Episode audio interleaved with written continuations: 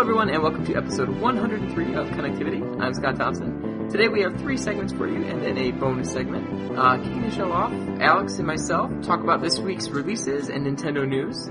After that, Alex has a new mini segment all about the Persona series and why Nintendo fans should pay attention to it.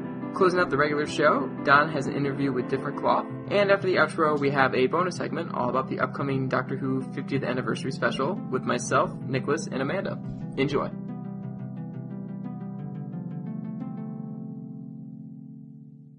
Hello and welcome to This Week in Nintendo, our recurring segment where we kind of break down all the news from the week, uh, all the digital releases, all that good stuff.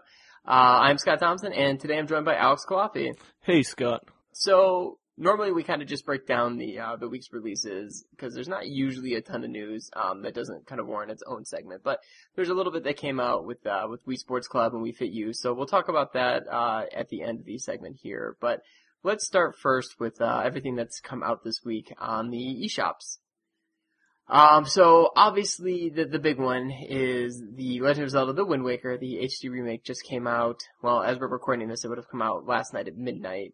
Um, now I know you're knee deep in Grand Theft Auto right now, Alex. But are, are you interested at all in The Wind Waker? Are you one of those people who says fifty dollars for this is just too much and you're not interested? I'm not not interested, but Okay. no, well, no, I've never played The Wind Waker to completion on GameCube, and I Oh, do okay. definitely want to do that. I see this as probably the best way to jump in, and I totally respect people who are excited for this game. However, based on what they promised and based on what we got in Ocarina of Time 3D, I don't think I can justify plunking down uh, fifty dollars while I just dropped sixty on GTA, and then November is gonna have PS4 and a bunch of Nintendo games. Yeah. It just doesn't make sense right now to me. Yeah, yeah, I could see that. I mean, this is probably the latest it could have come out where I can kind of justify. If it had come out any any later, um, I, I would definitely skip over it. What with Pokemon and, and then Mario World and you know everything like that. There's so much coming. Um, but this this is another game that to me could have benefited from coming out like a couple months sooner. Um, launching the same week as uh, arguably the biggest game of the year doesn't help either. Yeah. Um, You gotta so- wonder though, um, like with, uh, what's it called, Wind Waker, I definitely wonder how much development time they had on that. I'm guessing it was not very long, and I'm guessing they did put it out ASAP. Uh, obviously, getting it out sooner would have been optimal, but I think they rushed the development and then just put it out. just put it out when they could. You're probably right. Yeah. Um, yeah, I don't know how long you know it's been in development. I, I when was it even officially announced? Was it January Direct, I think. okay? So yeah, so less than a year. So and you know they obviously have been working on it before they announced it, but still. Um, so yeah, you're probably right. But yeah, it would have been great to get this during the summer. This would be a good summer game. But yeah. Anyway, uh, then we also have Scribblenauts Unmasked, a DC Comics adventure, which comes out on Tuesday. Um, available on the eShop and in stores. Mm, Not, not, not all that interested, personally. Super Yeah. Scribblenauts was enough for me, and then I just stopped caring. I played the Wii U one, and it just didn't do anything for me. Yeah, I, I, the Wii one's, the Wii U one was probably the best that I played, but not good enough to like make me need to play more of them. Like I've seen it, I've done it, like, I don't know. As a series, it just doesn't really grab me for whatever reason. You have uh, enjoyed the Scribblenauts experience. Exactly. Yeah. I mean, I understand this is all DC themed. That's that's kind of interesting, but not enough to Yeah. not enough to draw me in really. Um, oh, and that's also coming out on 3DS. Uh, and then also hitting 3DS uh, this upcoming week is FIFA 14. The I guess the only Nintendo platform getting it. Um, or is that is there a Wii version coming out? I think there might be a Wii version coming out. Doesn't matter. honestly. No, it doesn't. But I, I think there might be. Um, oh gosh, what what is this? Hakuoki Memories of the Shinsengumi. Yeah, that, that's just more localized filth. yeah, I don't know what that is. Uh, and then Shifting World, which I Yeah. also I'm also not 100 percent sure what that is. Um, me neither. yeah, but it's only 7.99. It's listed, we have it listed in retail games, but it's 7.99 would make it seem like more of an eShop game. I think that's listed in. Oh no, Yeah. no, it, it was a retail game. It, it, Oh, so like it it was, was. like republished. I think so. Yeah, it's lower it because it originally came out April 24th in t- 2012. Um, yeah, so it looks like they're just now bringing it to the eShop for What's the game called? uh, Shifting World. JP give it a 7.5. Wow, So, I don't remember that game at all. It looks like kind of like a neat little puzzle game. It's all in black and white. It kind of looks like um the old Spy versus Spy. So Uh, seven ninety nine is probably a good price for it then. Yeah, that doesn't sound bad. I mean, I don't know how much it was when it came out, but I'm sure it was a whole lot more than seven ninety nine. So Yeah. not too bad. Uh, then let's see. So then, um, we've got some sales. We have, uh, the Monster Hunter is on sale, I think on, says here on the 3DS, but is the Wii U version on sale too, or is it just the 3DS? I saw the story on Go Nintendo, and I am almost hundred percent sure that both versions are fifty percent off. I thought so too, which is a really good deal. Yep. Um, Very good games. If definitely uh, love it or hate it, but if you're into it, you get really into it. Yeah. And that for as much content as there is, I mean, half off it seems like a, a, a real bargain with those Yeah. games. Um, I know people who've like just sunk in, you know, over 100, 100 hours. So Yeah, at least. yeah. And then, um, Chasing Aurora is for sale on the Wii U eShop for 4.99. It's been on sale a few times already, hasn't it? Yeah. I believe so.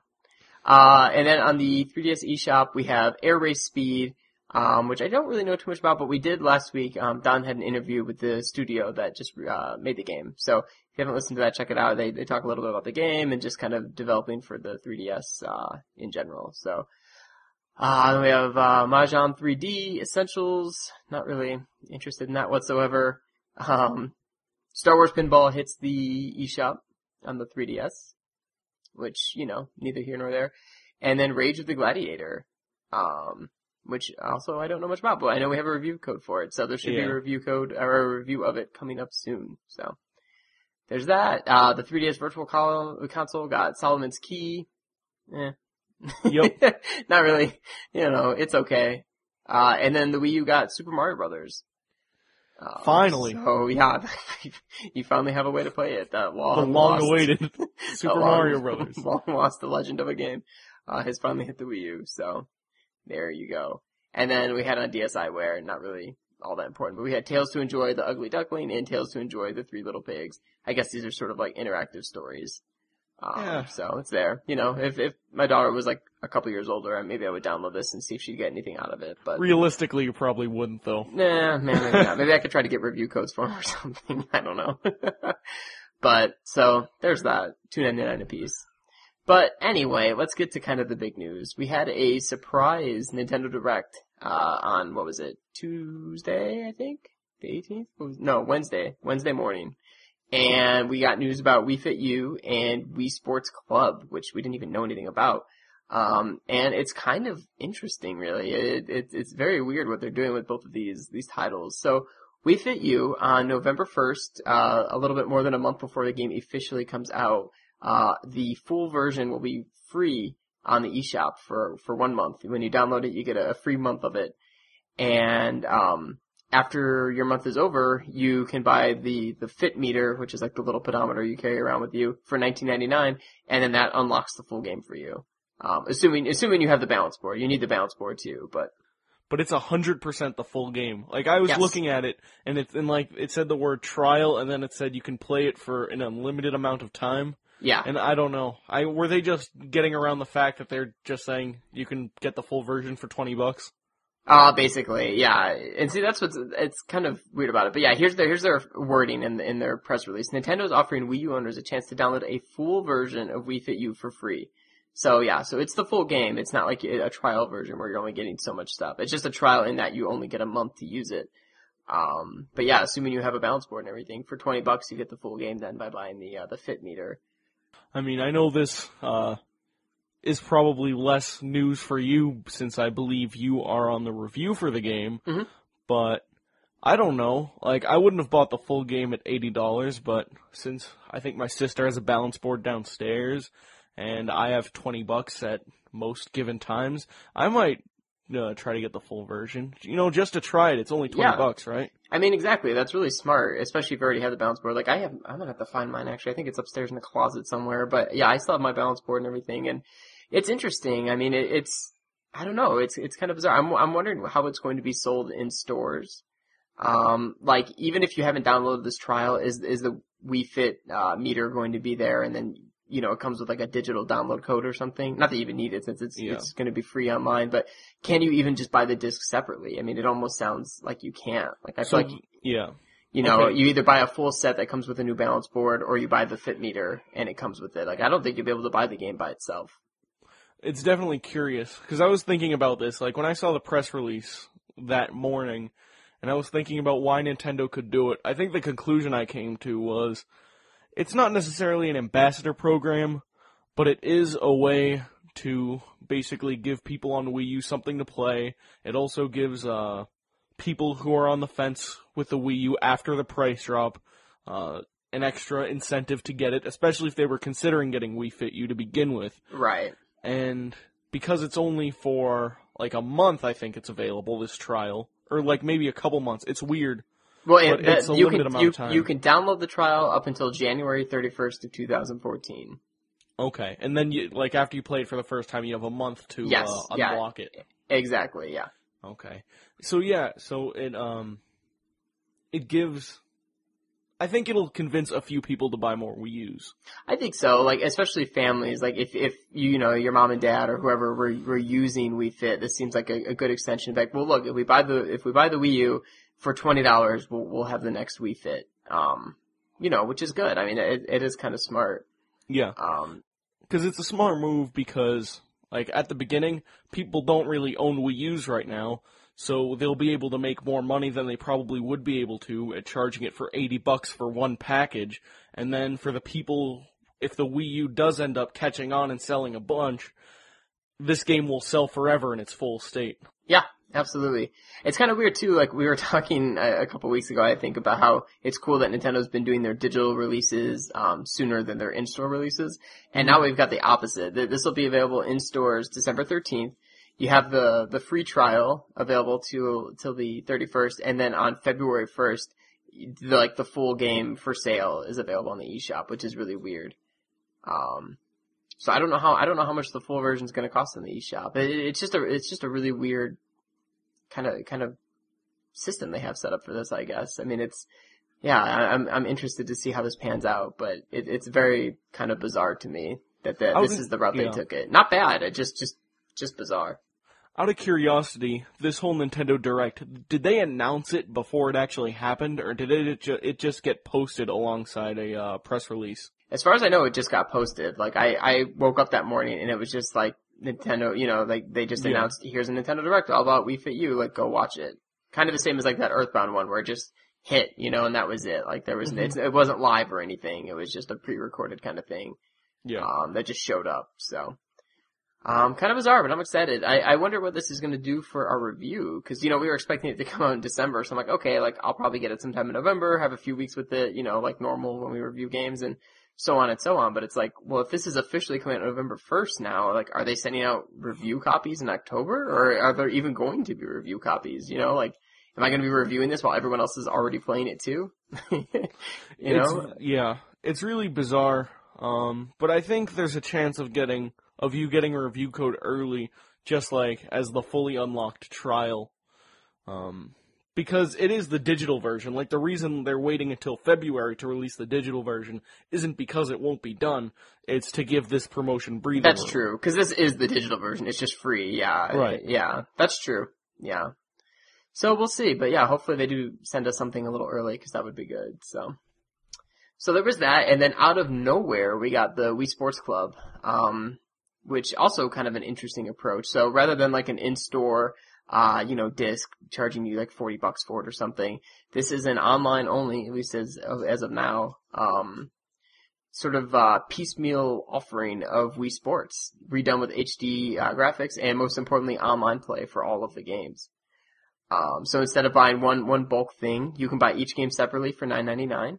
Um, you can also buy like a 24 hour pass for the games for $1.99. So if for some reason you have friends and family over and just want to play bowling, you know, right then and there and it's a one time thing, you can pay $1.99 and play it for that day, uh, which is also kind of interesting. Um, and then yeah, and then the, the big thing, they call it Wii Sports Club because you can set up clubs with your friends or people online and then face off against other clubs, um, and compete. And I guess it keeps track of your like rank and stats and everything. So it's kind of, uh, it's kind of interesting. What, what do you think? Mm, Yeah, I, I, I think- figured you weren't sold on it. Well, no, it's I think nine ninety nine for each game is too much. Well, I need to be convinced that it's not too much, and I don't think I will be because Nintendo doesn't always have the clearest grasp on how to price their things correctly. For this, I am most curious about what the games actually end up being control wise, because if you remember that first E3 video where they showed off the Wii U, they had that crazy golf demonstration. Right, where you're looking down at the yeah. gamepad and it's got the ball on the tee and everything. Yeah. Yeah, so I I wonder if that's gonna be it. Yeah, they did say they, they reworked everything so it uses Wii Motion Plus. Um, you know, all these games. So there is that. But yeah, I don't know. They didn't, they didn't mention that. So that'll be interesting. But, um, base, Oh, do you think it'll be required, the uh, Wii Motion Plus, or do you think they'll shimmy in uh, button controls too? oh man, that's, that's a good question. I don't know. I don't think it says anywhere here if it's required, just that every game's been enhanced to, um, to use it. So yeah, I don't know. Yeah. I wonder if they will make you require. I mean, at this point, all new remotes obviously come with it built in. They might just make you have it. You know, I don't know. Um, but we'll see. And what's weird too is they're not all coming out at once. Um, we're getting bowling and tennis first on November 7th. And then after that, baseball, golf, and boxing will just come out in the months ahead, they said. So we don't have a concrete, uh, date for that. But I do agree that like nine ninety nine for each is a lot because at that point you're you're paying fifty dollars for these games if you get all of them. But nine ninety nine if I'm paying and just getting bowling, which is probably all I would do, and maybe tennis because I, I do kind of like the tennis one. Um, I could live I could live with that. But I do agree if you're getting everyone, I, I wish they'd do some kind of discount, kind of like they did with the uh the new um uh Street Pass games, where it's like if you buy three, you get the fourth one free. Um, Yeah. some kind of bundle. I'm really curious if they're doing this uh, to like to ease the weight of the next Wii Sports game, or if this is their next Wii Sports game, because it's a little bizarre that they're choosing to do this, and they're not choosing to make a full fifty dollar package that includes like fifteen HD games and maybe the five from Wii Sports on top of that Yeah. and then they're making it like one big package. Like I don't know if they're going to be that successful with this because yes, everyone loves Wii Sports, but everyone loved Wii Sports back in 2006 when it was a new idea. Putting like a real price on it that's not the Nintendo Selects label and expecting it to be the same Mega Buster just isn't going to work, especially if it's download only. Right, that's how I kind of feel. I mean, between this and Wii Fit U, this seems very much like Nintendo kind of going back to the well and trying to get in some more, um, I won't call them casual, but well, that's, that's the word I'll use because I can't think of a better one. But, you know, like the casual Wii U, Wii owners who only did play Wii Sports and maybe Wii Fit.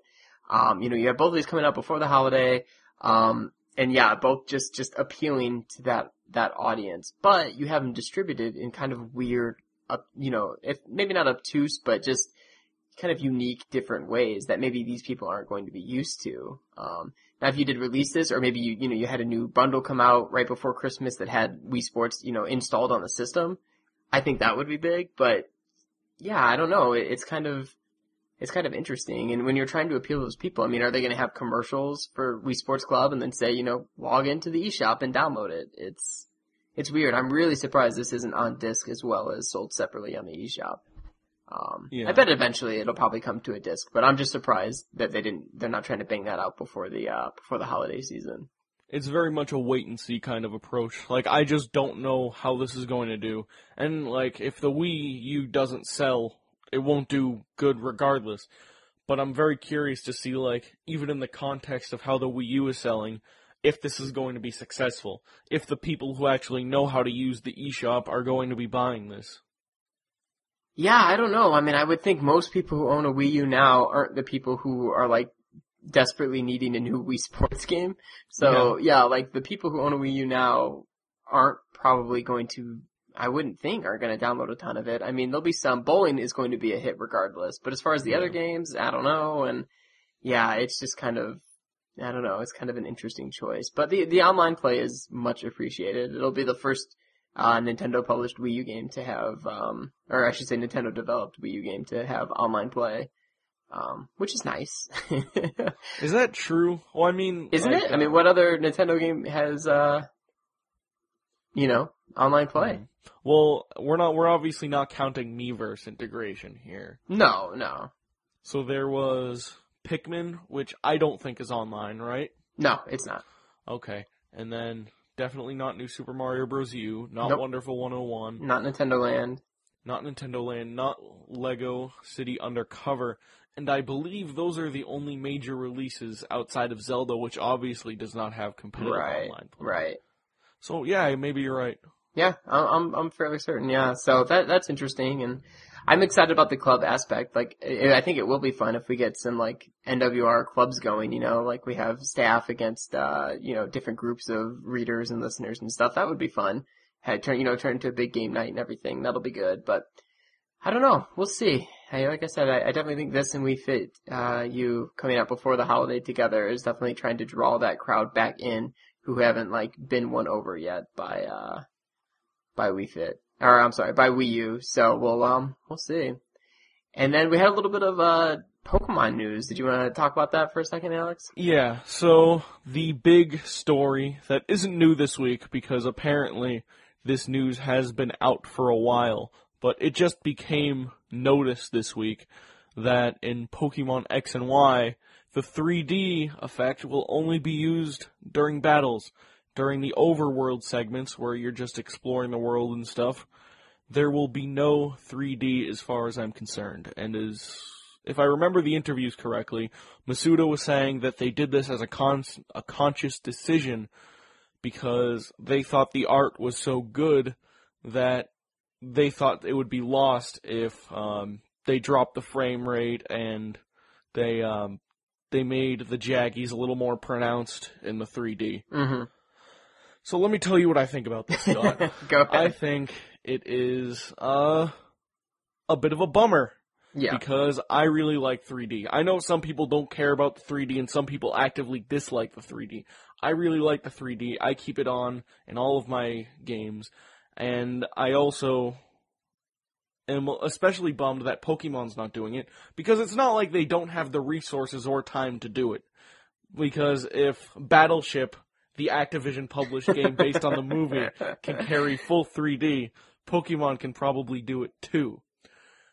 So the other thing though to consider is that these guys have been making Pokemon games for a long time, and it would be unwise not to at least trust them a little that they know what they're doing. So I am holding hope up that they're doing the best decision and that this art looks so good when I'm playing it that it was actually a better option to not allow me to choose whether to have 3D on or off Mhm. rather than to just have it be 2D like it is. Yeah. So when I review it, it's going to be very interesting because I can't necessarily take points off for what it doesn't have, but uh, I will be critical of the art if they are hyping it up so much. Not to say I'll shit on it just for the sake of shitting on it out of spite, but if they think this art is so good and this is what they're trying to sell me on, I'm going to give it a pretty close look. Yeah. As you should. Um, but it is interesting. I mean, I, this has got to be the first, you know, Nintendo published or developed game to not have 3D on the system. And, you know, we had the, the 2DS announced a, a few weeks ago and, you know, I kind of took it as Nintendo sort of backing away from 3D and I had a lot of people tell me like, that's not true. It's just so they can get younger kids, you know, playing 3DS games. And I see that too, you know, because you've got that big warning that anyone under seven, you know, their eyes are going to fall out if they look at the 3D. Yeah. Um, but then you know you have this this marquee first party title come out, and it's only using 3D half the time. You know, if that. I, you know, Yeah. I, I don't know what the breakdown is, obviously between exploring and battles, and we'll call it 50-50. But it's interesting, and them just saying that, hey, it, it takes away from what we're trying to do, so we're not going to use it. And that's that's the first time I've heard of a game being able to like kind of actively choose uh, when to use a 3D and when not to. Like as far as I knew, it was kind of a requirement to have it in throughout. Um, so I don't know. It, it's it's it's interesting. We'll we'll see where we go from here. But I th- I really think this is them beginning to kind of turn away from 3D and, and downplay it, not You not not use it unless it's necessary. Yeah, You I think, think, so. Nintendo and this isn't because Game Freak is uh even though Pokemon is a Nintendo property, Sure. Game Freak is as far as I know in a third party studio technically. So they can make games for whatever they want as long as they have the property with them. And I wonder that because Pokemon and Game Freak is so disconnected from Nintendo, if they made this decision themselves rather than Nintendo uh, sort of telling them what to do, like they do with so many of their EAD studios. Right. Uh, it's the Yeah, I heard that perspective on uh, trying to make it more accessible for kids, and that'd be a real bummer to me if they did it for that reason. If they actively decided not to put in 3D, not to allow anyone to have 3D during the overworld just for the sake of the children. Yeah. yeah, so I don't know. Yeah, actually, I just looked it up, and technically, Game Freak is a. Um, I think they're cons- they'd be considered a second party uh, studio. They do exclusively make games for Nintendo platforms. But does Nintendo have like at least 51% ownership of them? I that I don't know. Because I, yeah. That I'd have to that I'd have to look for into that more. But they obviously have some kind of deal worked out that they're only they're only developing for Nintendo, so they are a second party. But um, yeah, I don't know. But it's just you know, I mean, this is a marquee title, and it's it's it's just interesting to see them not use it throughout. So whatever the rationale they're giving is, I I really think this is Nintendo kind of backing off and saying, you know, if you don't need to or, or want to use it, you don't have to. Mm. Oh, yeah, yeah, yeah. I mean, well, first off, Game Freak is technically a private company, which is interesting. But besides that, I think we'll see in like a year what their stance is. Because we'll see in next year's Pokemon game. I don't think any Pokemon game on 3DS is going to break this trend. Uh, but more interesting is going to be the games that aren't Pokemon. Let's say there's another Mario 3D platformer in 2014. Maybe they won't require the 3D on that. Well, because in Mario 3D Land, didn't you have to use the 3D at certain points? It Um, made like- the game a lot easier during Yeah. the bonus segments, but there are people who did play it in 2D and did not have much trouble. Because that's the only 3DS game I played entirely in 3D. Because I, I thought it looked really, really good in 3D. And then yeah, there's those points where you kind of needed it. So with the 2DS out there now, you would think they can't really build puzzles or moments anymore where you have to use it because then you're kind of segmenting your user base. So, um, I don't know. It's interesting. We'll just have to see where it goes. But uh, I'll, I'll definitely kind of uh, kind of interested to see what other first party games are doing. And then if that kind of opens the floodgates for third parties to just completely stop, you know, using the 3D as well. Yeah, all this news is really wait and see. Yep. I agree. All right. Well, that's pretty much it. Um, so Alex, thank you for being here. You're welcome. Thank you. And, uh, we will talk to you guys later. Bye, guys. Bye.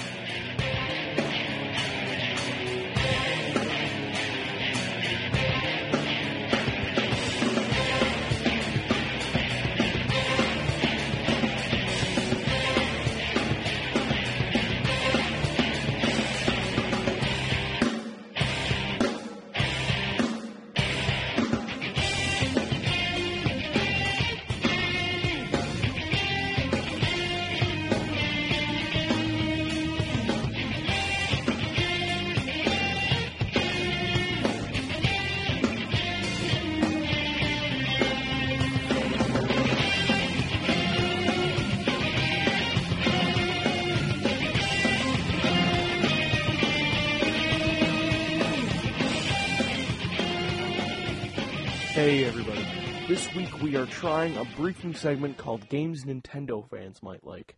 In this segment, the goal is to briefly discuss a game that is not currently available on Nintendo consoles, but would be interesting to all of us who own Nintendo consoles. Think of it as a way to expand your horizons, and to see just how green the grass is on the other side. For this installment, I'm going to talk about Persona 3 and Persona 4, two Atlus RPGs that act as spin offs of the Shin Megami Tensei series. If you like Shin Megami Tensei, and specifically Shin Megami Tensei 4, this is like that in the sense that it has the same focus on fusing demons and getting into JRPG combat situations. And these combat situations are those where the name of the game is abusing elemental weaknesses a la Pokemon. And like Pokemon, the combat is an addictive yet easily accessible affair of collecting monsters, switching them into battle, and exploiting the weaknesses of your enemies with attacks to achieve victory. On top of that, the monsters, or personas you collect, can be fused into stronger creatures, creating an enjoyable process of constantly fusing to get more powerful. The game is focused on dungeon crawling rather than exploration, which is far more rampant in Persona 3 than Persona 4. But it is certainly something to watch out for if you don't normally like these kinds of games. When you're not fighting demons, you're going day to day as a high school student in Japan. These segments are more like lighthearted visual novels where you live a normal life as the main character and spend time with your best friends who also fight alongside you in battle. Because the game runs on a non-real time calendar, there are certain days that you have to go to school, certain days when you work, certain days when you can hang out with your friends, and certain days that are holidays. And because the writing is simple and often lighthearted, there are often times when you relax from the combat and enjoy spending completely normal and relatable time, either with friends or potential love interests. However, doing something as simple as going to the movies ties back into the combat, as the bonds you build with your friends directly influences how strong the demons you fuse end up being. The idea of building genuine friendships with people who are a lot like some of your real life friends, and then going into combat with them is something so brilliant that Persona 4 specifically stands out as my favorite single JRPG of all time. I liked it so much that by the time I beat it, I was actually mildly depressed for about a week and a half that my 100 hours with these characters and this world was over. It's just that good. Finally, let's talk about the nitty gritty. I'm specifically recommending Persona 3 and Persona 4 because these are the only two games in the series that have the same visual novel aspects in the combat. And the combat in uh, Persona 1 and 2 is very much a different story. They are standalone experiences, so you can experience Persona 3 and Persona 4 without having to worry about the other games in the series. Saying that, I specifically recommend pers- playing Persona 3 first because it allows you to fully appreciate the gameplay and story improvements Persona 4 made. Persona 3 is now available on PS2, PS3 via PSN, PSP via UMD and PSN, and PlayStation Vita via PSN. Persona 4, meanwhile, is available on PS2 and PS Vita as Persona 4 the Golden, and this Vita version is the superior remake to the original game. If you enjoyed this segment and want to hear more, feel free to sound off in the comments. Thanks, guys.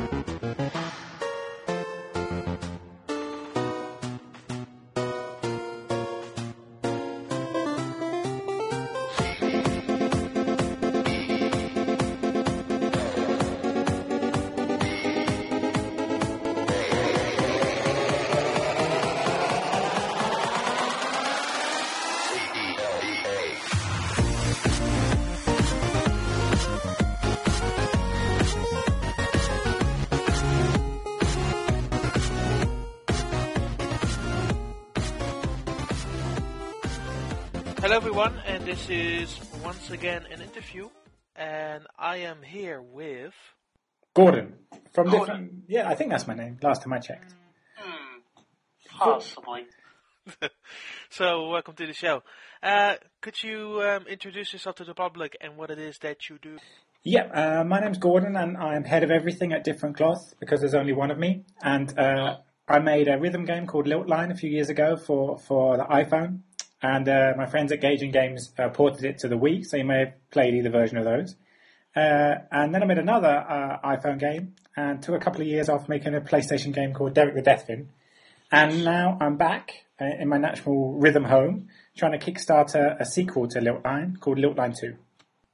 And that's me. We're going to talk about all of that today. So, Cool.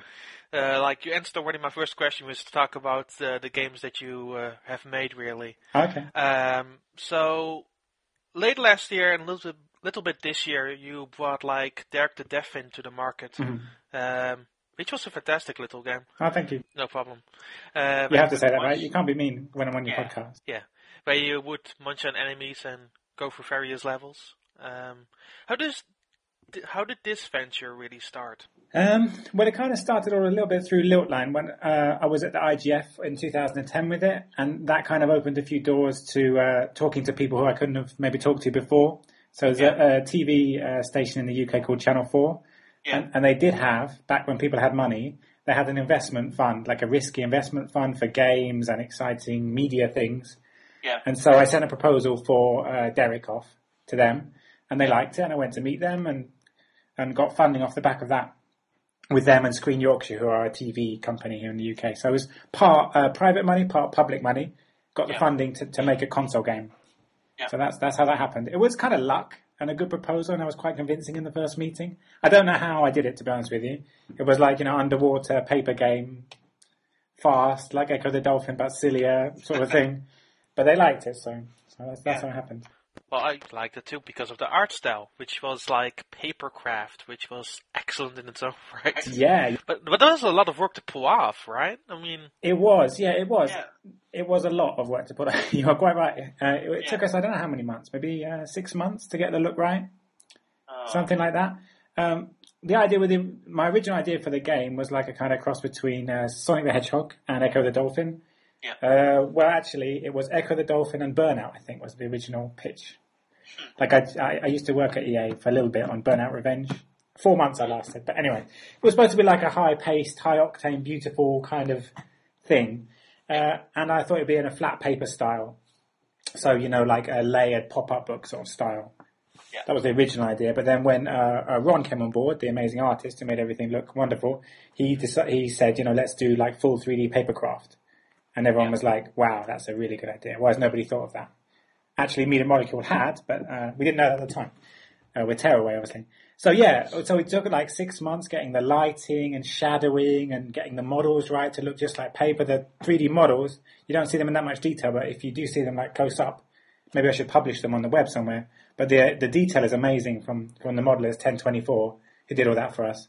They got they got exactly you know the rigid, the animation and everything. It's all quite it's quite a long-winded uh, thing to uh, approach, kind of taking all the digital stuff out of a you know a, a digital game to make it look more soft and papery. So Yeah. that was a long answer, wasn't it? but I, yeah, I would love to see that definitely for sure. Maybe you should do it at some time. Um, so did Derek do well for you? Because I heard there were some struggles along the way, and I'm certainly curious about that as well. yeah, yeah. Um, I did a blog post. I don't know if you saw it about my uh, 40, uh, 40 grand worth of debt. Yeah. Yeah, yeah. That was um. So yeah, it was supposed to be ten months. The the project. Uh, Yeah. Ten months to make a console game was wildly optimistic, especially when we spent six months getting the look right. So um, so it overran into two years, and then um, uh, we kind of self-funded the end of it because we wanted to get it done, and uh, we couldn't really go and pitch it to other people because of the contract we originally had. So we just wanted to get it done. It was a labour of love, you know, a passion project, and so we just took the time to finish it and borrowed the money to do that. And yeah, it was a little bit underwhelming at first because um, October is not a very good time to release a little video game. It turns out. Uh, yeah, we were trying to get it done all summer. Like, let's get it done, let's go. And then it just got pushed and pushed, and then QA, and you know, con- as I'm sure you know, releasing a console game can be quite complicated. You know. yes. So, yes. and it can take a long time, the ratings, the QA, and all the rest of it. And so in the end, we found ourselves in October, but we had to release because we needed the money. So, Yeah. But uh, things picked up kind of, you know, November, December, January, and they got released on PC. So it came back a bit from its original slow start. So it's paid back, you know, some of that debt. Uh, and I've been contracting and stuff as well to pay back. It. So it's fine now.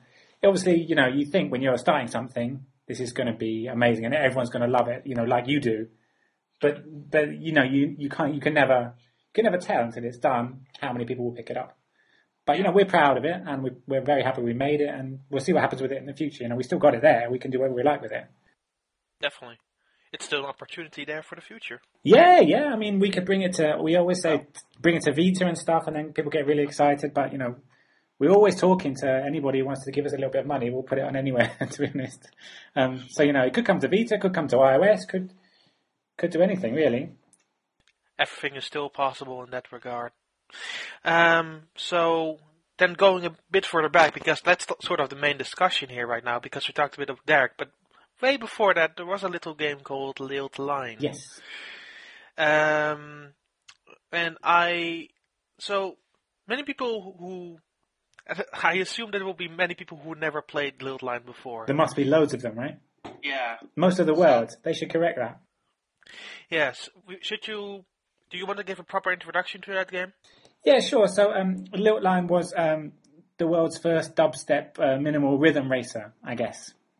It was done at a time before dubstep was in every uh, uh, music game trailer from some really talented guys here in London uh, called uh, 16-bit. And so the style of music was something that hadn't been seen in rhythm games before, and it was quite abrasive and quite harsh.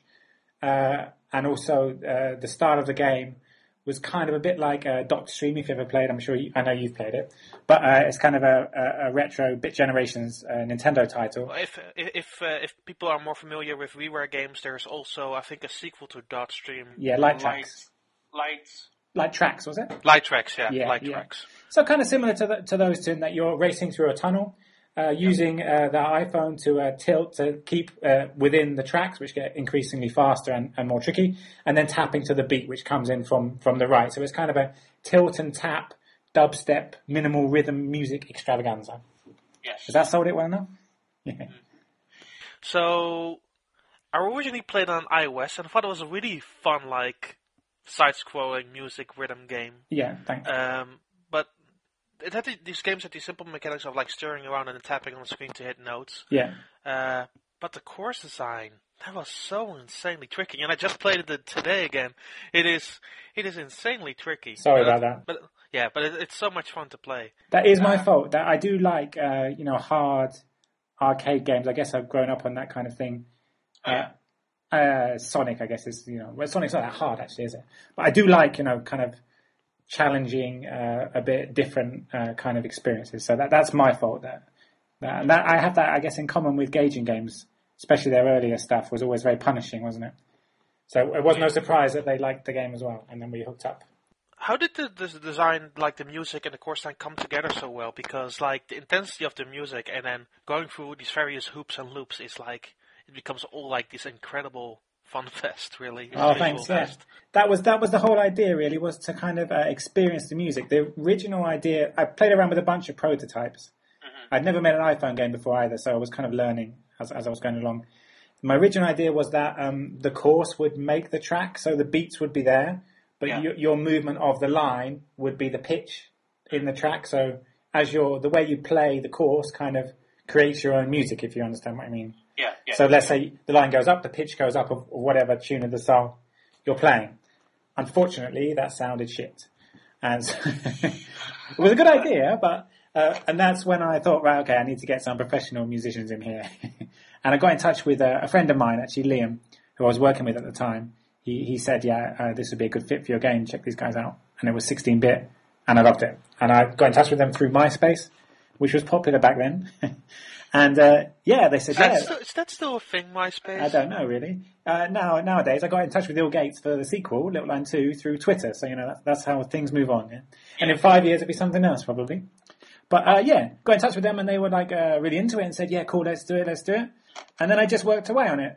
I always had this vision of yeah, playing through the music. Uh, the music, obviously, as it changes in tune, it changes the color of the levels. You know, as the beats come in, everything can get dark or steep curves or so I always trying to uh, do the synesthesia thing, even though I can't say it, which is to feel the music, visualize the music, play the music is, is what I think is, uh, I love to do that kind of stuff. And it's only very minimalist, isn't it? It's not got a lot of stuff going on, but still I think it does the job. But Lilt Line 2 will do a lot more of that. So, you know, there'll be a lot more of, more, more effects, a lot more, you know, crazy courses, maybe loop the loops, you know, thinner sections. And when I plan to kind of take that visualization of the music to the next kind of level. We're going to talk about a little bit more a little bit later. But first, there's one more question concerning like the game eventually came to WiiWare, Yeah, of course, the of Gaijin Games, which we just name dropped, and we'll name drop it again. we can name drop them all the time. They're the best people in the world. There. Well, I worked with them on one or two. I playtested all their for their levels. So. Yeah, yeah, yeah. I know you know them as well. Yeah. They're cool guys, right? Yeah, they're really cool guys. Um, and I was really happy with that. I think I actually said it as well with like an interview with Alex even before like the WiiWare version came out, as I was really excited about it. About it.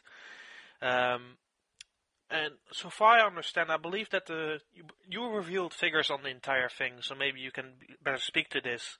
But it didn't do terribly well on that service. No, it didn't do well enough to uh, break the thresholds. The, they don't have them anymore, but they used to have sales thresholds, yeah. which not, I don't know how much I'm allowed to talk about really.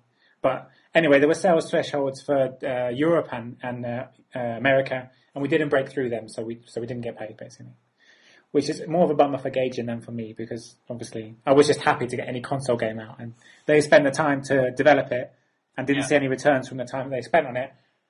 But, you know, they're such awesome guys. They don't, you know, any other development house would be like, yeah, Gordon, okay, loser, we're not talking to you again. You've wasted our time and money. But they're happy they did it. You know, they're just, uh, they're just really cool like that, aren't they? They did it for the love, as they do everything for the love. So they don't mind that doesn't make any money. I don't mind.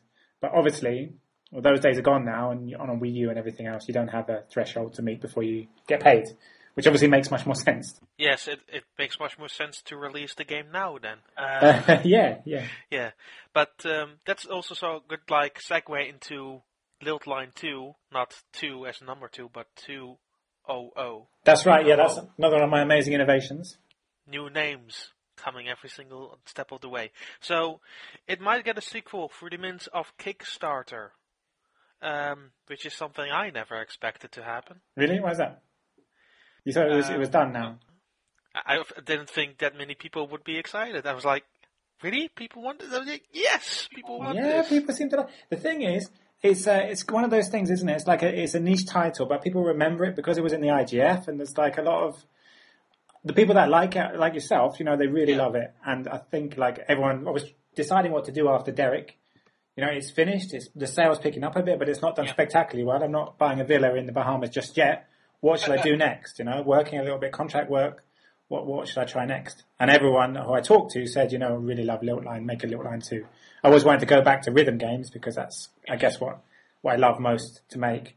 So yeah, and everyone just said, yeah, make a new version of Lilt Line. I've got this idea. We'll do multiplayer or do 3D, or, and everyone was, you know, basically asked for it. Uh, especially our friend uh, Mr. Holmes when I did a Sup Holmes with him. And uh, yeah, I remember I talked to you on that as well. You were on that as well. Yeah, he's a classic example. He would, yeah, let's do it. Everyone would love it. So I thought, yeah, I would love to do it too. Let's try. And I guess the great thing about Kickstarter is, if as it seems it, it gets over the line and gets published, then you know that people want it, and you know development, or at least most of development is funded. So that's the, that's the cool thing, isn't it? If it doesn't, then well, maybe people didn't really want it. So looking at your, what you're doing with the gameplay, it's it's quite an impressive feat on its own. So you're bringing the 3D environments like top-down views, all of these other changes to the levels. Yeah. Um, are you pretty are you pretty well aware of what you're doing, or where are you going going to take this title? Um, yeah, I mean, what you see in the video and the screenshots is, is like a prototype. So it's a couple of months' work, uh, getting everything up and running in Unity, which I learned making Derek. Um, so getting 3D transitions in, tunnels, uh, getting the line to follow like a curved shape, so up and down hills, uh, timing, uh, getting all the beats in and stuff. So there's like three half levels that, that I've made. So what I plan to do is is take the original Lilt line, put Ill Gates' tunes in, which are much more varied. So there's there's more like softer stuff like house, uh, hip hop, glitch, dubstep as well, like like Ill Gates. So and and represent those tones in, in the game to give it a kind of more varied feel, as well as the in your face, which you will have plenty of that. Don't worry, lots of hardcore stuff. I know you like that. Um, but yeah, so the plan is just to take it to the next level, full 3D, uh, you know, all kinds of craziness, and uh, multiplayer, local, and online as well. So that's the the thing. I've got a kind of visual idea of where it should go, and uh, Ace Musician on board, and the engine is right. Everything's kind of set up to go. Where it goes, uh, I don't really know yet because we haven't properly started. I haven't properly started building it, but it'll go somewhere nice, I'm sure. So you're now working working in a sequel with the musician called Ill Gates. What this different flavor does he bring to the table for the game then? Well, uh, if maybe you link to his tunes from from the podcast, but um, yeah, he's he's a very very talented guy, and I was I was listening to his his music on Spotify, and I thought if he sometimes, well, actually all the time when I listen to music, I visualize what it'd be like in a game. That's what I do all the time. Different styles of games. I guess it's an affliction I have, as if you make games. You know, every time I pick up a cup, oh, that could be a game, cup picking game. But with music, it's much worse. I always visualize music a little bit when I'm listening to it. And I was listening to his tunes, and I thought that would be amazing to fly through those, you know, Lilt Line style, but 3D. So, so he has a lot of, you know, dubstep or glitch kind of, or hip hop sort of stuff, which is quite driving, quite fast, which would work in the same kind of way as the original Lilt Line. And then he has uh, softer, more melodic stuff too. So the variety of his music and the fact that he's more driving, faster stuff would be really like ace in, in a in a in a music game. So I guess the answer is in my brain. If you could see all the pictures there, then I could better better tell you than to explain. But Okay, I will definitely give them more listen then. Uh, so your initial goal of the project is fifteen thousand pounds. Yeah, uh, and but when enough money is raised, it could come to PlayStation Vita and Wii U. Yeah, that would be Yeah.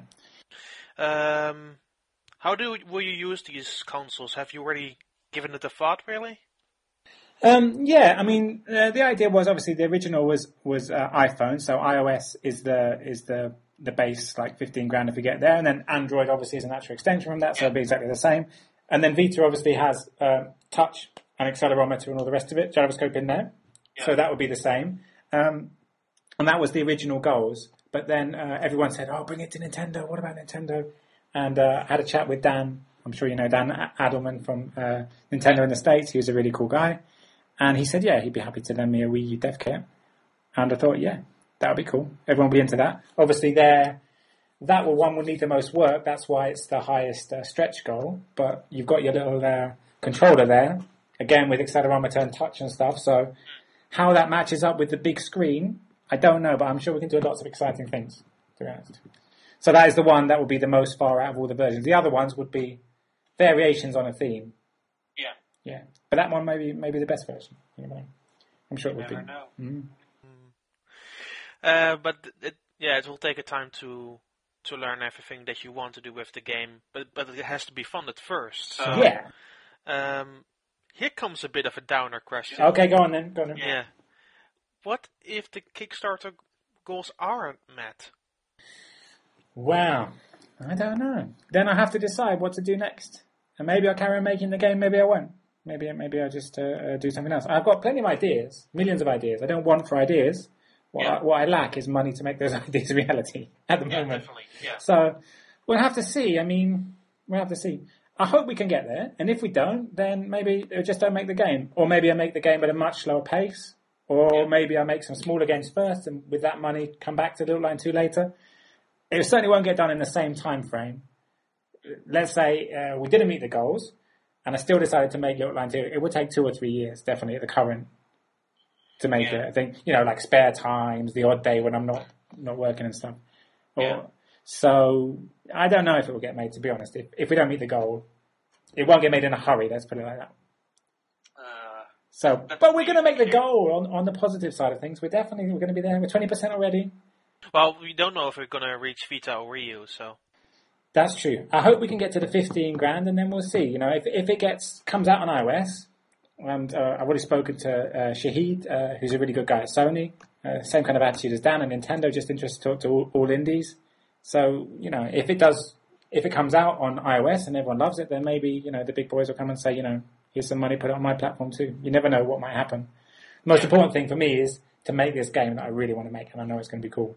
And then from their platforms are not too much of an issue for me. I know everyone on the internet is always like, yeah, bring it here, bring it here. You already know, like, bring it to Steam. Why don't you bring it to PC? What's wrong with this? That's always the questions you get when you make a game is, you know, why are you not bringing it to my platform? But yeah. as long as it's a cool game, that's the main thing for me. And then it can go everywhere. it's at least good that those that those two develop uh, developer like interest people said, yeah, we're interested in having that game on the platforms. Yeah, no, it is cool. It's, the response has been really, really cool.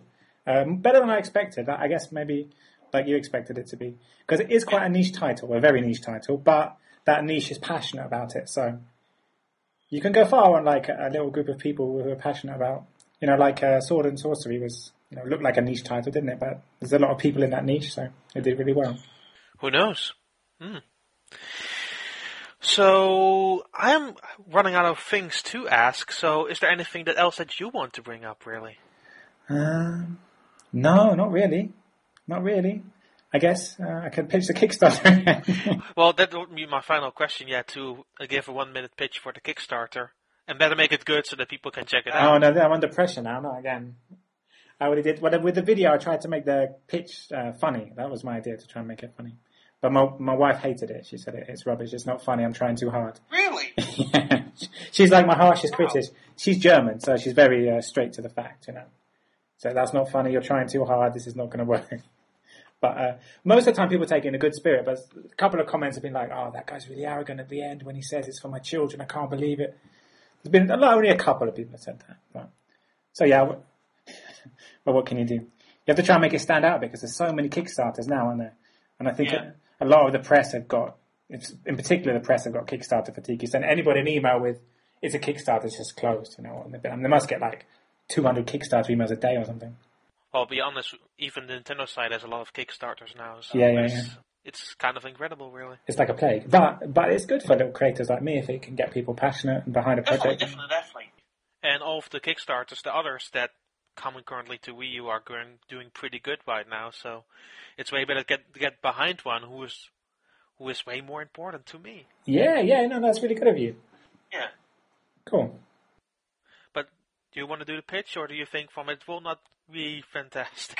No, no, I can do it. I can do it. You ready? Yeah, go.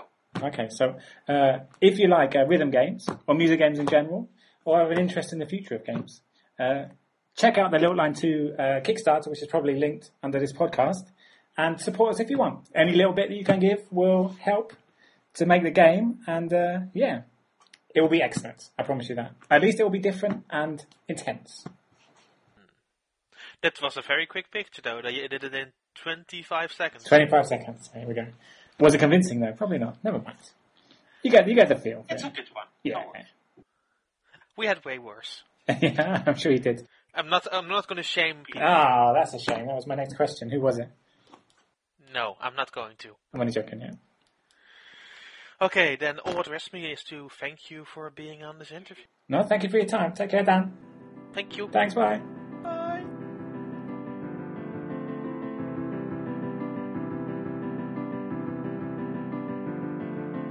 Alright, and that will do it for this week's episode of Connectivity.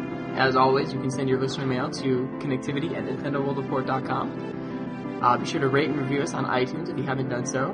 And uh, you should follow all of us on Twitter. Go to nintendoworldreport.com and look through the Twitter sidebar on the right-hand side of the page and you'll find our usernames there. Now stick around for a bonus segment all about Doctor Who.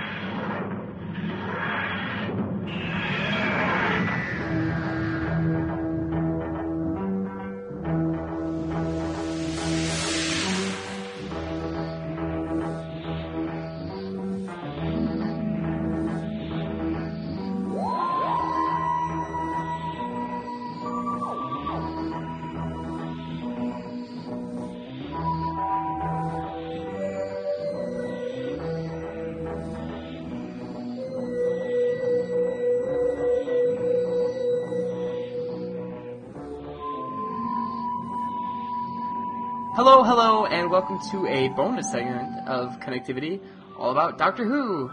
Um, Doctor Who's not back yet, but there's been a lot of sort of news and Doctor Who related things that have been happening. So we thought maybe we'd do a, a recap here before, um, you know, the 50th anniversary a couple months from now. Uh, I have with me today Amanda Albert Hello. and Nicholas Bray, Hello. the uh, I guess the Doctor Who crew at this point. Um, Patrick sometimes subs in, but it, it's been us three for a pretty good. Screw you, good amount of time Patrick. now. Yeah, fuck off. so um, today we're going to talk about a couple things. Uh, we're going to talk about the uh, reveal of the next Doctor, uh, which happened oh, probably about a month or two ago now. Uh, we'll talk a little bit about the 50th anniversary, some rumors, the uh, the poster that came out, just a lot of speculation. And then the, um, I guess, uh, Nicholas, was it like, is it a recently discovered uh, pilot for Doctor Who that, that we all watched? I mean, No. is, that, is that the No, it's been it's always been around. Uh, it's just okay? the first so it's, just literally the first the episode. first episode Okay. ever of Doctor Who, and An Unearthly Child. Yeah. Okay, cool. I, I don't know. May, I don't know why I got that into my head that that was like maybe something that was just discovered. Okay. Um. Cool. All right. Which yeah. So we all watched the first episode of Doctor Who, so we can um talk about that a little bit too. Um. So let's talk about the new Doctor. Um. So Peter Capaldi, I guess is how you pronounce his last name. Yes, I think that's right. looks looks right to me. Uh, was announced, and I guess the the thing that's striking right away is that he's a, an older gentleman, um, kind of like bunking the the recent trend of having these young, suave uh, doctors that, that drive the ladies wild. And, Silver and- and- Fox. and most men wild. Yeah, a silver fox though. Yeah, not, not, not still not a bad looking dude in his own right, uh, but definitely aged a little bit. What, what did you guys think about that? I was relieved that he was old. Yes. Yeah, I mean, because it was either that or he was gonna have to be like one of the kids from like One Direction or something, right? Like if they Oh, kept going God. younger, he was gonna be no, like 15. not Harry Styles. No. I mean, that that was like the direction they were going. So. It's it's fun to then turn to my uh, lady friends and see who's uh, gonna stick with it. Who are the true fans? Yeah, I can silently judge. well, that's true because like I feel like between with David Tennant and Matt Smith, like it, not entirely, but obviously their their sort of uh, appeal ha- has drawn a lot of people in. A lot of ladies. Um, a lot of ladies in particular, fellas. yeah, and, and some fellas. So it, it is. It's an interesting departure, and I do wonder what the uh, response will be. For the most part, I think it's been pretty positive so far. I mean, he's been in a lot of other good stuff, and He's a respected actor, so yeah, he's a good actor, and he's been a fan since since he was a young person. Yeah. Well, I was gonna ask, have you guys seen? I think what was it? The the thing I hear most people say is um, "In the Loop." I think was a, a movie or a show he was in. That's a movie based on the show he did, The Thick of It. Oh, okay. Oh yeah, the thick of it. That's right. I, I've heard that too. Um, have have you seen any of that? Yeah, uh, I'm watching it now. Um, it's really freaking funny. I kind of wish that he could play the doctor the way he plays Malcolm Tucker because it's just the worst things you've ever heard somebody say. that's what I, that's what I've heard everyone say is that like if he if he brought that character over, like it would just be just nonsense, like nonstop, just foul. Yeah, like it, like I was telling Mike, uh, it would be funny because I've been drawing these uh like designs where it's like you know the the ninth Doctor saying fantastic, and then his sonic screwdriver, and then the tenth is you know Allons-y, and then Geronimo, and then his would be like fuck the fuck off. That'd be his like catchphrase. Yes. yeah, that would be uh that'd be pretty good. There's been great like mashups on YouTube already where they take stuff that that character says Oh, yeah, and they yeah. intersplice it where he's just telling off Daleks and it's uh that would make me so happy. And did you guys hear about the the thing with him? Um, he was in World War Z, the movie. Yes, yes. He was um his character was uh Doctor W. H. O. uh, as Yeah. a um what is it uh an acronym yeah Yeah, which is a funny little coincidence there, or, or maybe not. I don't know. That's that's a, a pretty wild coincidence if that's uh, if that's the case. But- Yeah, and he's been in Who before too. He's in the Fires of Pompeii. yeah. Just like wasn't Amy in the yes Fires the of same Pompeii? episode Yep. yeah Yeah, so that's crazy. So we have another like one-off character or actor, I should say, comes back for a prominent role. So we uh, should just from, start from the same episode. we should just start looking into the whole cast of that episode. Yeah who's his companion going to be from that episode yeah yeah, They're gonna dump Clara at the start of the next season yeah, well, yeah. Next time there's like a rumor of a new character coming aboard, rather than all these like crazy guesses, we should just go back and, and watch that episode and, and pretty much any old episode of Doctor Who, and we can probably pick them out, uh, or at least narrow down the list. But um, yeah, it's pretty exciting. Um, so when did they? Matt Smith, the Christmas episode this year will be his last one. Is that right? Yeah. yeah I keep thinking it's going to be a it's going to be like a downer Christmas episode if he dies at the end Yeah, that's true. I, I was surprised they didn't just do it at the 50th anniversary episode. Um, you know, you've got the two doctors brought together, Tennant and Smith. Like, why not use that to kind of bridge to the next? I don't know. Like, Well, it's, that's it's kind just- of a it's a little bit of a tradition to right before right around that Christmas special for it to change hands, right? have they? Because Tennant came on at Christmas. Yeah Yeah, that's true. He did. mm, yeah And I and I guess um the very first episode with Eccleston that was around Christmas, wasn't it? um it was like April or something Oh, really? No. Okay. April or March I Oh yeah, that it was. the it was like the crazy episode with the mannequins, right? Isn't that his first? yeah the, the first Autons episode? yeah Yeah. Yeah, you're right. But um yeah, I don't know, so it'll be interesting. But they'll make it like bittersweet and I'm sure it'll be lovely. They'll make everybody cry. Yeah. I wonder what he'll do, you know? David Tennant went back and visited all his old companions and friends and everything. I wonder what, what Matt Smith's departure will be like. Wonder He's if we'll see gonna Amy we'll see all his bow ties. Yeah. I have a That'll be good. I have a question for you guys. When when uh what was uh the situation when you guys found out about the Twelfth Doctor? Um, I was asleep. Yeah, I wasn't watching my, I wasn't I wasn't watching it myself, but I was like following along on Twitter, so I was kind of waiting for the announcement. Um, I think I woke and then um, yeah, I think I woke up at like seven o'clock and just checked Twitter. did you did you watch it live? Yeah. Now I feel stupid. well, well tru- truthfully, I don't have um I don't have cable. I always just download the episode. oh, I don't either. Oh, so would you you just watch like an internet stream? Yeah.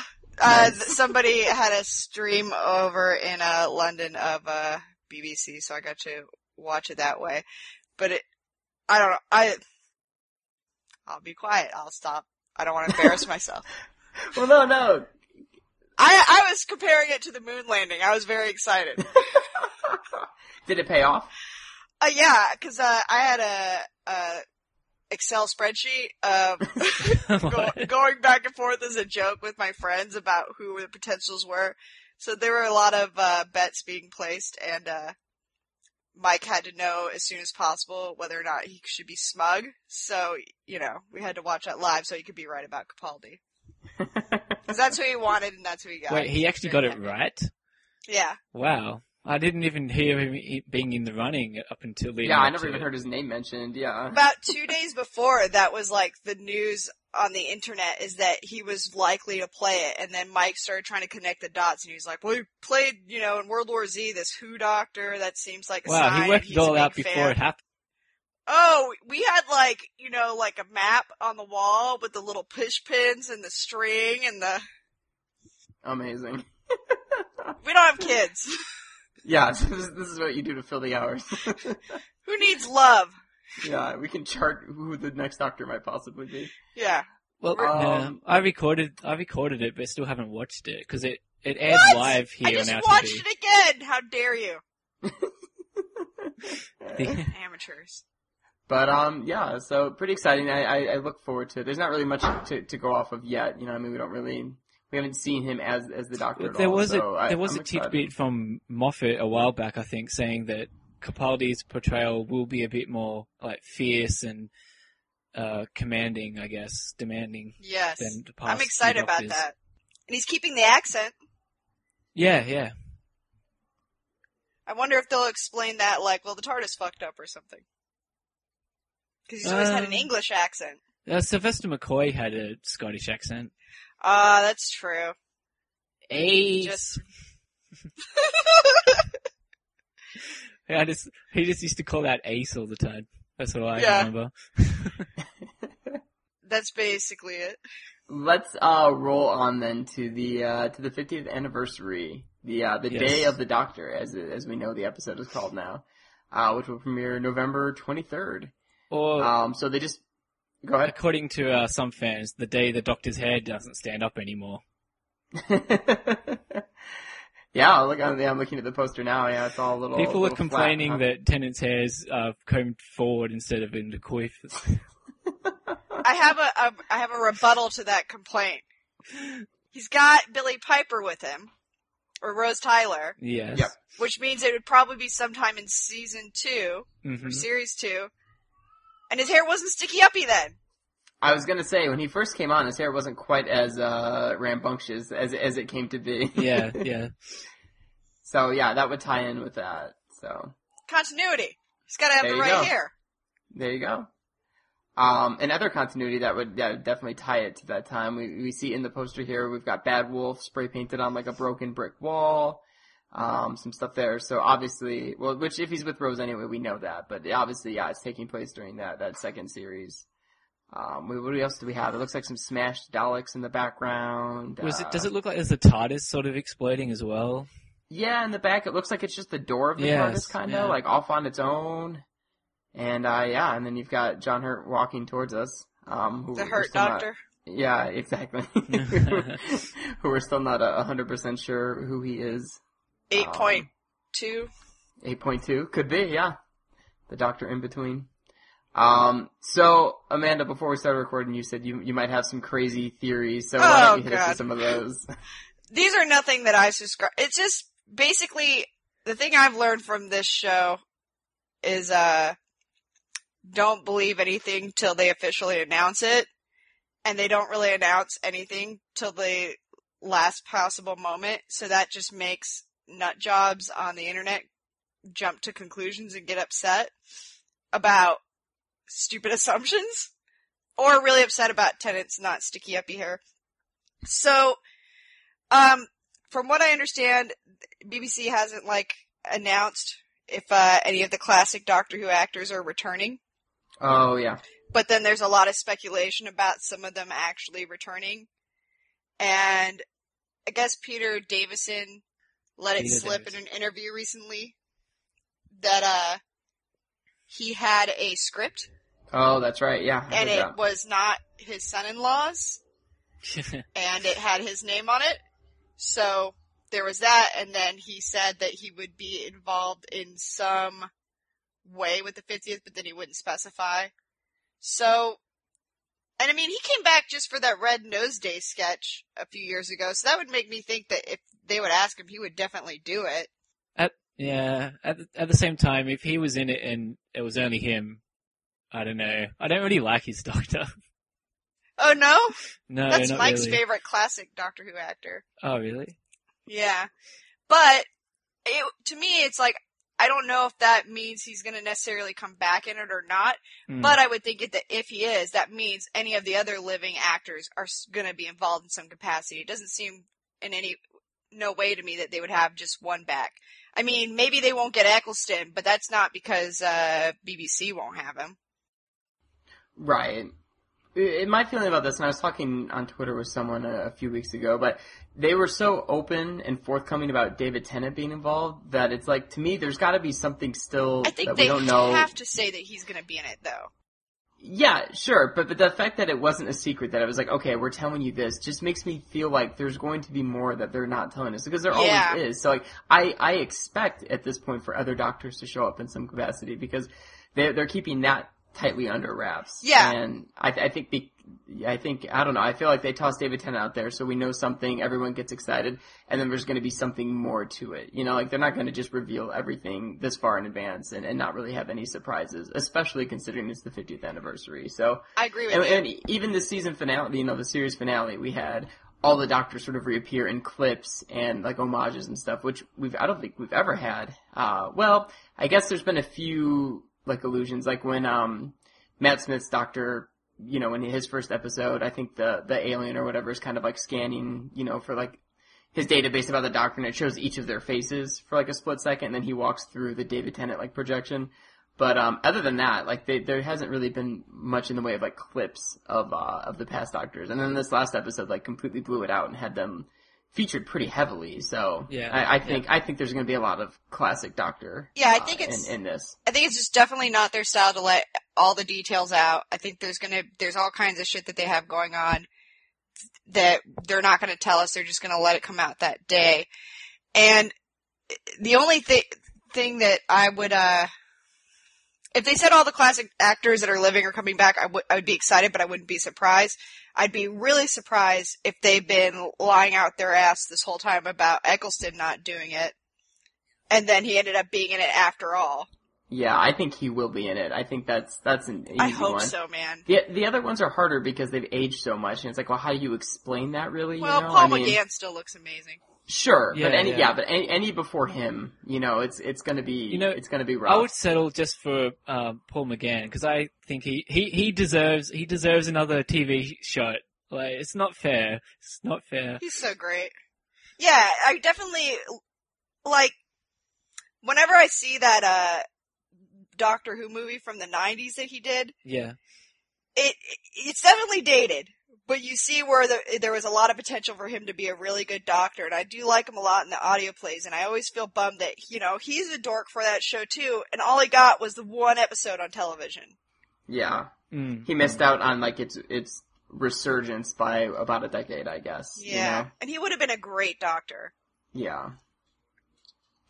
Yeah, so I'd love to see him involved too. That that would be fine, like you're saying. The the past four doctors would be fine for me. Um, I, I, I would be good with that. And then if any of the, the really old ones want to make some appearance, that's okay. But I, I want to see all four of them in some capacity. That would be great. I always thought that uh, a more elegant way to include the past Doctors, like the actors themselves, more so than the actual characters, would be just to cast them as different people.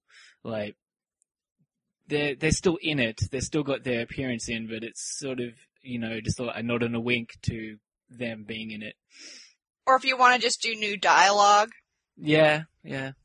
they could You- work something out. They all do the audios now, so they could just record something like that, voiceover sort Mhm. of stuff. Yeah. And they could still use old clips of, you know, the, the ones that have passed away and everything. Um, so, Or they could take them out of the freezer. yeah, exactly. Yeah, just thaw them and throw them back up in front of the, the camera.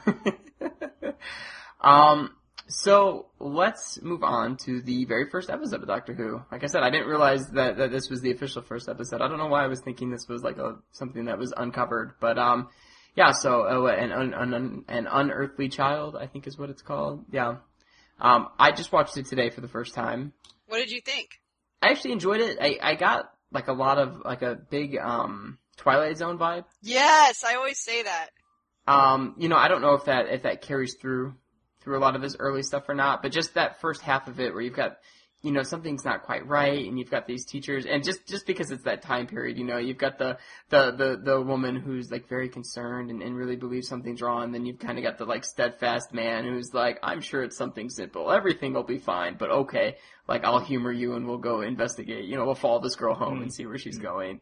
Um, it was kind of like I don't know, I, I love old old stuff from like the I don't know the '60s. It's uh, it was just kind of funny to me that kind of overacting and it, I don't know. It's kind of ham fisted in a way, but I enjoyed it. Um, and yeah, it was it was it was fun. I really did uh, enjoy it. I kind of find that acting sometimes more believable in a weird way. Like it seems like it's heightened, but really, if that shit was going on, you would be freaking out. Mhm. Like where when you see the characters just gloss over something, that always takes me out of it. Yeah, So I, I do like that watching it where it's all new and they're just like, what the fuck? yeah, It, it takes um it takes Ian until like halfway through the next episode until he's like, oh, okay, that's really happening. oh, like at- until he accepts that they've they've gone through time. yeah, basically. because even when I don't know if you watch the next episode, but um, at the start of the next episode, even though he's seeing the pictures from outside and everything, and like they seemingly have moved, even when the doctor opens the door, he's like, "It's it's just impossible." Like he's still Yeah. trying to grasp that it's real. Like And he thinks that it's just a trick at a certain point, right? Like with the view Yes. screen. Yep, yep. But um, just with the first episode, I think the way it's uh, shot is really quite well done as well. Like it seems to be the camera's a bit more fluid and um, the movements are a bit more, slightly more cinematic in this first episode than maybe the the precede, like the next few. Yeah, I agree. It did. It did have a, a cinematic feel. Um, it felt really well produced. Um, you know, considering I think there was what like three sets in the whole the whole episode. I mean, there's like they're in the classroom. I think there's a hallway in the school. Uh, they're in their car. They're in the junkyard, and then in the TARDIS. You know, so yeah, there's like five places they are. Um, but you know, they they they made they made the most of it. Um, I think you're right. The camera was very fluid. It was moving around in the sets and everything. It, it wasn't you know, it wasn't standing still. It didn't feel static. And this was because they did they recorded this episode twice. Um, oh, okay. uh, the first time they shot it on the DVD, there's the two versions of this episode. There's the pilot episode, which they call it now, which was shot, and there was a bunch of mistakes, and they just weren't happy with it, like with the production. So it was they were told to do it again. Um, so then some of the line lines and things changed. Uh, it was alluded to at first. The Doctor was from the 49th century, and he's he wasn't necessarily going to be an alien um, which that line was later changed to, uh, yeah, we're like travelers from another world, blah, blah, blah. Um, Susan in the pilot was also dressed differently and acted more, uh, a bit older and slightly more alien and stuff as well. They sort of toned her down to be more of a schoolgirl in the transmitted Yeah. episode. What is, what is her actual like? I mean, she's not human, right? I mean, she's Well, she's the Doctor's granddaughter. okay. There's no So real she- other explanation ever. They so they Yeah. just kept it. Okay. Just kept it saying she's his granddaughter. The only reason that she was at the time was because it, they were thought it would be a bit uh, strange for a young girl to be traveling around with an old man. Yeah, Yeah. so they made it like a, a familial thing rather Yeah, than yeah. yeah, rather than now where it's just like any any random woman will travel along with the doctor. Um, okay, because that's interesting because I know you know they and the, the new newer stuff. You know, it's a big a big deal that he doesn't really have a family. Um, so when they said it was his granddaughter, I thought like, oh, like maybe that's a cover up, or maybe that's not entirely true. So, so she's a Time Lord then? I mean, she. Well, Time Lord's a rank, right? Not a race. Oh, okay, Yeah, Isn't it? yeah, it's, that makes sense. Yeah, I think uh, she, you know, she's part of his race at least, but She's from Okay. Gallifrey. she's from Gallifrey. Okay. Yeah, So she's Gallifreyan, I guess, but not a Time Lord. Would be the way to, to look at it. yeah, yeah. They never really, but they never really. They're ambiguous about a lot of stuff with her. I mean, Yeah, it's still it's still pretty vague Yeah. because she was only in it for a year. She goes at the end of the first year, Oh, okay. but that year is like 45 episodes long. Oh, okay. Because they Doctor Who ran pretty much all year back in the 60s. And it was just every episode was twenty minutes. Yeah, 25, 20 to 25 minutes. Yeah. Okay. But I enjoyed it. I mean, I really did. It, it kind of makes me want to go through some of this old. You know, I've kind of needed that that impetus to make me go through it, and so do it. having watched this first one, maybe I'll, I'll start to do it. How how much of the first Doctor's like run is available? Because Um, I know they, a lot of that stuff has been like lost, right? I've got Some of it. most of them. Um, Do you? the ones that are available. There's about twenty. There's about twenty stories that are um, available. Oh, okay.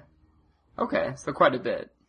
hmm Um, the the first Doctor's stuff, like it's can it can be pretty good as as long as you can, you, you know, like put yourself in the time period and sort of just hmm take it as it is. Because uh, um, about a decade ago, the ABC here aired every episode that is surviving from the beginning.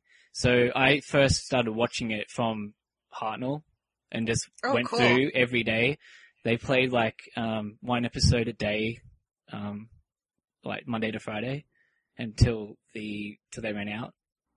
Mhm. Um, so that was pretty good, but the next three episodes of like this unearthly child story, some people don't really like. I don't, mm, it can be a bit dull because it's like cavemen like learning how to get fire and stuff like that. Yeah. But yeah. the the story directly after that is the very first Dalek story, which um, would be interesting Mm. to check out. I think. Yeah, I'll have to do that.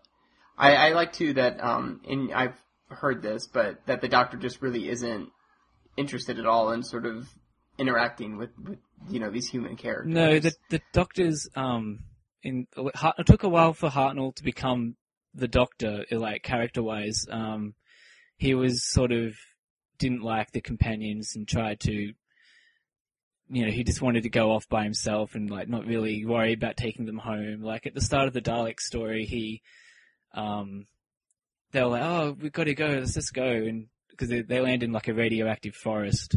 And the doctor's, oh no, let's go down and explore this city. Uh, you can do what you want. I'm gonna go and do it.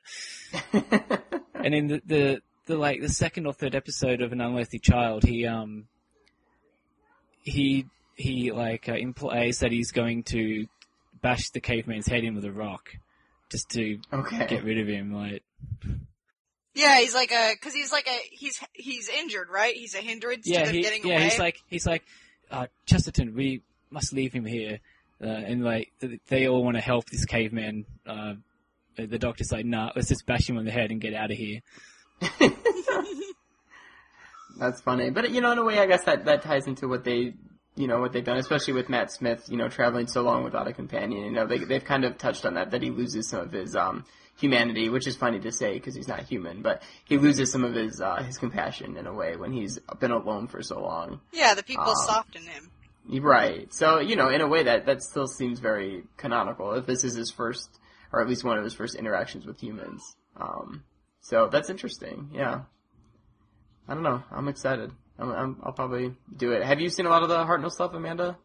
there's a lot of Hartnell, but I've probably seen about 15, 15 different episodes. Not si- stories altogether, but just individual episodes. Yeah. I, I, I'll tell you one that I think is pretty good is uh the Aztecs. You can watch that and see what you think. That's Az- when he's yeah. lightened up a bit and warmed up to the companions. It's it's got a lot of action and the, the story doesn't move super slow and it's got some pretty good funny moments too. The the Aztecs is considered like a classic story of the old stuff. Okay, I'll have to look that up. Is any of the old stuff, like yeah, Hartnell stuff, on Netflix, or am I gonna have to scour the internet for this? The Aztecs is on Netflix, yeah. Is it? Okay, cool.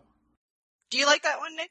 Um, I haven't watched it for about five or six years, so I remember liking it at the time, but I can't really remember all the details of what happens in the story.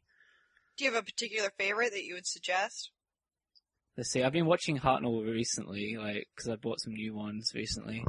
Um, I don't mind, like, the Dalek invasion of Earth. I didn't mind that one. Um, and the one I watched, one of the you ones I didn't watched mind rec- it, you're selling it.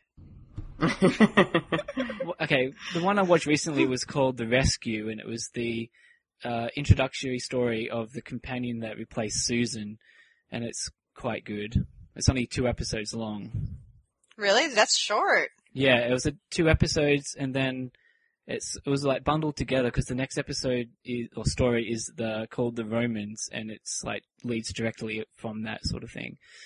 But um, yeah, it's only two episodes, and it's basically uh, this the the TARDIS lands on this planet where like a human ship has crash landed, and um, the uh, I don't really want to give too much away, but Spoilers, the TARDIS See- lands on a planet. seemingly the uh, the the girl companion and her um, tra- like um, a man that was part of the space crew are being uh, have been captured by this uh, alien, and he's um, not letting them leave or contact their own people and stuff. So then the doctor and um, his companions show up and try and free them, and there's a bit of a twist in there. So And that's called the rescue. the rescue, yeah. I, I think the set design, the set design's pretty good in that one. That's something I, I have to say, like, s- smart choice without them really knowing it with the design of that TARDIS interior. When you first walk in and it's all like white and, and smooth, like, they didn't know that that was gonna hold up for as long as it has. Like, still when you go back and watch it, you're like, yeah, that looks like a spaceship. Yeah, yeah. Even when, when I saw the inside of it for the first time in that first episode, the only thing that was weird to me is that when on the inside the doors look different than they do on the outside. Yeah. like that. Like the, um, even when the the out the, do- the part of the door that would face out has like all the same like bumps and spheres on it, which didn't really make sense to me unless I guess there's another set of doors immediately inside the like the actual police box doors. But but everything else, I mean, it, it's I mean it's classic. You know, it looks just like the TARDIS still does, and that it's funny that that that style has really worked and. uh and not really needed to change. I mean, apart from maybe a few aesthetic things here and there, but for the reminds- most part, It kinda reminds me of Apple. Yeah, like just hit, just got one design and just kind of stick with it, refine it a little bit every year. Well, no, just that with Apple products, everything tends to be white and smooth and, Very clean. yeah, Yeah, clinical. yeah, that's true. well, I think that will do it for uh, this little bonus segment of uh, of Doctor Who. Um, a lot of interesting things going on. I'm excited for the uh, Day of the Doctor in uh, what I guess two months now. What are you most excited about, both of you, for the 50th? Oh man, just seeing Matt Smith and David Tennant just talk to each other and interact. Like, there's, you know, there's gonna be a lot of great quips where they're just, cause the Doctor already will run off on a tangent by himself talking, and now if Oh, got God. two of them interacting together and Especially talking. those two. Yeah, it's gonna be great. I, I'm really excited just to see, the whole episode could just be them together in the TARDIS just talking to each other, and I would be so happy. What do you think, Nick? What are you most excited for? I'm well. I'm excited for the 50th, but I'm also excited to see the uh, docudrama um, "An Adventure in Space and Time." The, yeah, that looks good. the one that sort of chronicles the uh, creation of Doctor Who and William Hartnell and all that. Have you seen some of the stills um, with uh, what's his name? The actor that's playing William Hartnell in costume? Guy costume. that killed all those people at their red wedding. yes, that guy. He's the the asshole doctor. from Broadchurch. yeah, he's a great actor. he looks really good in the costume too. Like Yeah, he looks just like him. they could just film new episodes in black and white, and you'd be like, oh yeah, it's William Hartnell. they should just work him into the 50th. but uh, what about you, Amanda? What are you excited for? Billie Piper? No. Um, I I hope that uh, you know that uh the cl- other actors will be involved. That they've just been lying to us this whole time, and that we'll get Eccleston and McGann and Davison and Baker. That would be nice. Yeah, that that is what I'm most excited for. The the chance that they might be in it. Yeah, and then I'm most excited for, uh, you know, all the, the stupid complaints that are gonna follow afterwards that I'm gonna just have fun scrolling through. yeah, there's, I'm sure there's going to be a lot of that. Oh yeah. just like when they announced Capaldi and a bunch of dumb girls were like, he's not hot! Yeah. He's like a million years old. It is cool though that he is the same age as William Hartnell was when he took the role. Oh, is he really? He's exactly the same age, like 55, yeah. Wow, he aged a lot better. Jesus Christ. Hartnell was wearing a wig though. They made him look older. He still Oh, looked, okay. still looked Still, old, still, man. yeah, yeah, yeah. Just the posture and everything. Like, quality, I'm not saying like, uh, you, eh, you know, everybody's got their own thing. I wouldn't say I'd totally go for it, but I wouldn't be insulted. You're not writing it off. Like, No. perfect. All right, that will do it. Now we'll end on Amanda wanting to being interested in a 55 year old man. That seems like a good place to uh, to stop. so Amanda, Nicholas, as always, thank you for being here.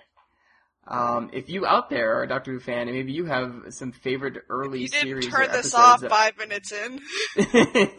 that yeah, if you but if you have uh, some old stuff that you think I should look at and watch, I think- I haven't seen a lot of these. I think stuff. this should be a thing. I think we should make, give you homework. And Yeah. you can watch classic episodes, That's- and then I'll we can it. Yeah, that's the plan. No, that was sort of the And plan. uh, yeah, that's what we were gonna do to kind of fill the summer gap, and then things just got busy, I guess. Okay, so what's yeah. your homework then? What does he got to watch? Should he watch The Rescue?